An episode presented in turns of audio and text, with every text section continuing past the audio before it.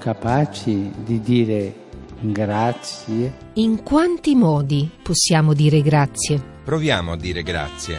A qualcuno? Per qualcosa. I grazie. I grazie. Esercizi di gratitudine quotidiana.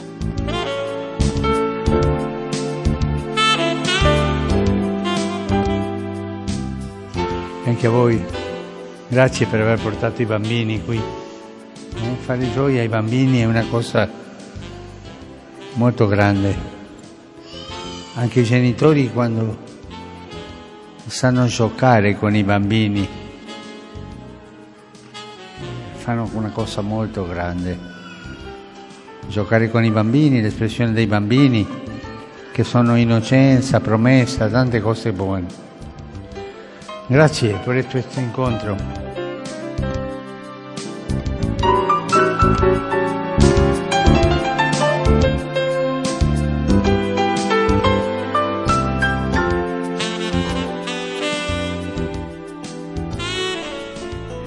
Tutti amici, bentrovati e buon Natale. Parole del Papa, queste che abbiamo appena sentito, pronunciate domenica 22, domenica scorsa, rivolte ai bambini del Dispensario Santa Marta. Il Dispensario Santa Marta nasceva nel 1922, un anno storico per la città di Roma e noi, per l'anno della marcia su Roma, appunto e regnava Papa Pio XI e venne affidato alle suore figlie della carità di San Vincenzo de Paoli, che appunto operano a Santa Marta in Vaticano. Naturalmente da allora questa istituzione si avvale della collaborazione di tanti volontari, per esempio medici dell'ospedale Bambin Gesù, di altri ospedali romani, anche da volontari laici che appunto aiutano a mandare avanti l'opera.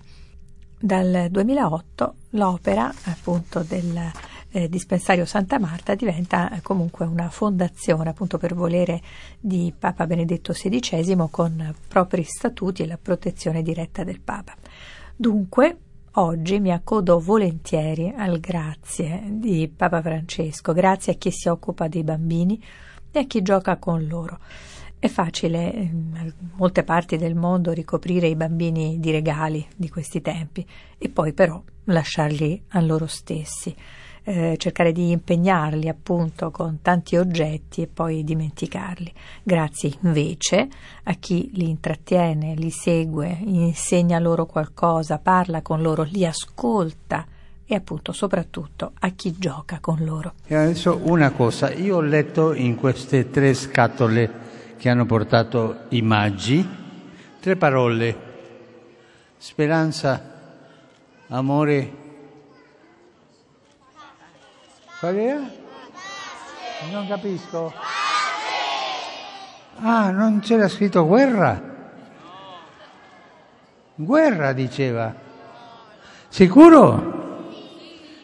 Cosa è più bella, la guerra o la pace? Ma sicuro? Non è più bella la guerra? Cosa fa la guerra? Forte tu. Uccide, ammazza. Dici. Ma la guerra uccide la vita, uccide i vecchi, i giovani, i bambini, uccide tutto. Ma per sconfiggere la, la guerra ci bisogna amore. Come si può vivere senza guerra? Con amore, tutti insieme. Come si può vivere senza guerra? Con amore. Come? Con amore. Eh? Grazie a chi gioca, a chi parla con i bambini, dunque giocare con i bambini è non far morire quei bambini che noi stessi siamo stati. Radio Vaticana, e grazie. Quando i bambini fanno oh, c'è un topolino. Mentre i bambini fanno oh, c'è un cagnolino.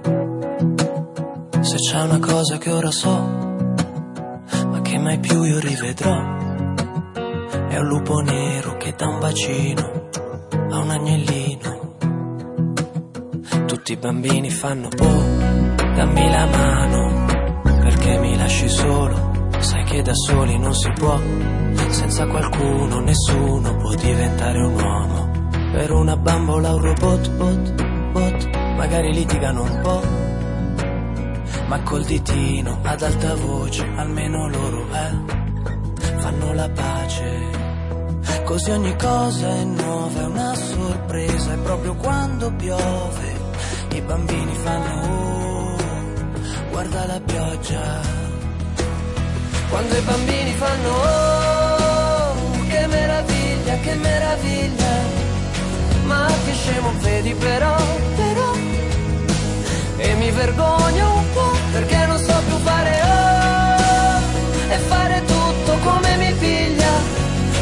bambini non hanno peli né sulla pancia né sulla lingua.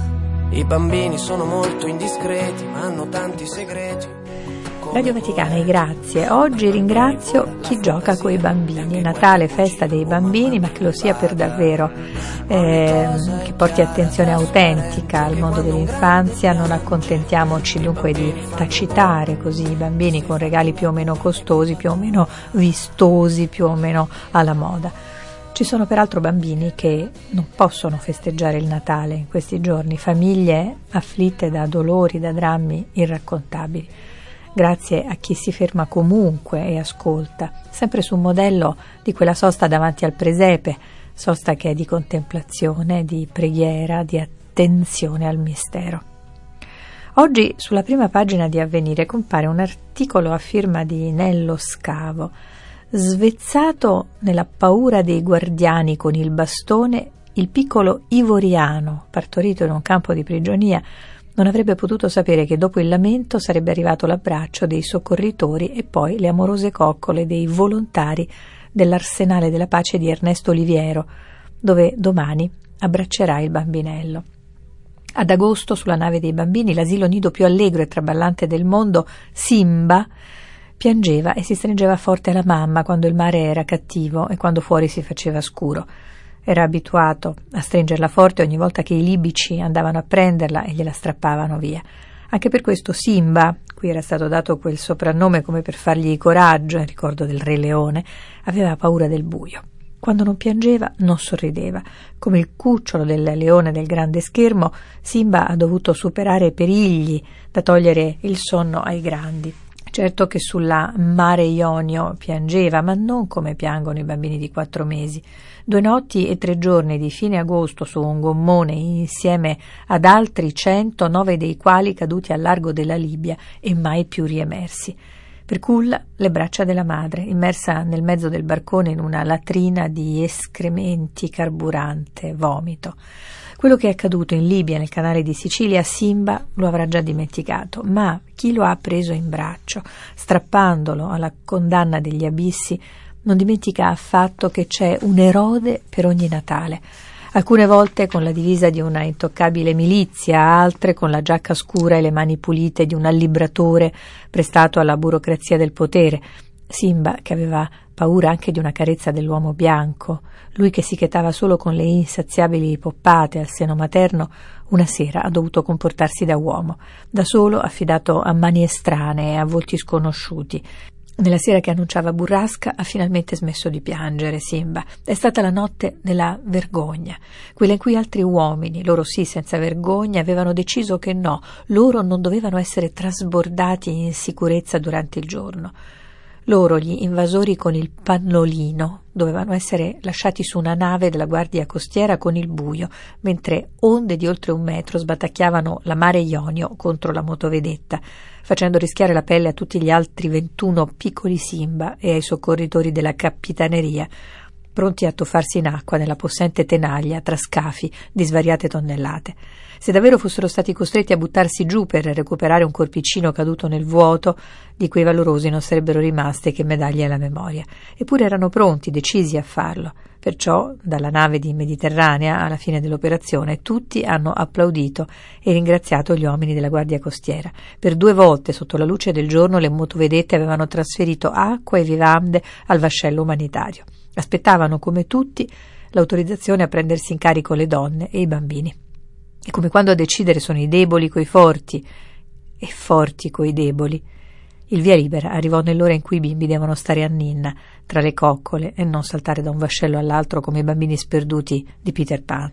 Simba è nato in Libia a maggio. Dell'umanità peggiore sa già tutto ed è meglio non entrare nei dettagli di come sia venuto al mondo. La mamma, ragazza ivoriana di neanche 25 anni, un giorno dovrà raccontargli una storia da romanzo. La notte del trasbordo sbagliato sul ponte tutti capirono che sulla nave dei bambini il Natale era arrivato in anticipo. Salutarono il piccolo Simba e gli altri 21 con un moto spontaneo, a cuna matata, dimenticare i guai del passato e guardare con speranza al futuro. Domani glielo diranno in italiano, la lingua che anche sua mamma gli sta insegnando. Buon Natale!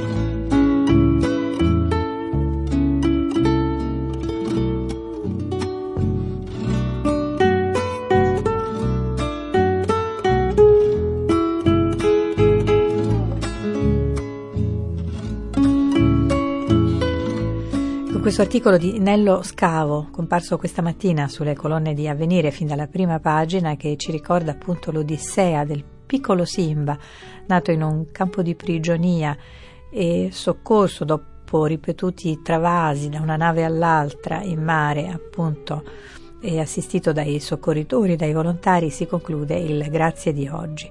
Il grazie di oggi era dedicato a tutti coloro che non si limitano a coprire di regali i bambini che possono festeggiare il Natale, ma che perdono tempo a giocare con loro, a occuparsi di loro, ad ascoltare le loro esigenze, le più immediate, le più piccole e le più grandi, come nel caso appunto dei bambini costretti a immani traversate per mare a pericoli senza nome. I grazie di oggi terminano qui, io rinnovo i miei auguri a tutti voi cari amici e vi ricordo che potremo riascoltarci venerdì prossimo, 27 dicembre. Buone feste a tutti.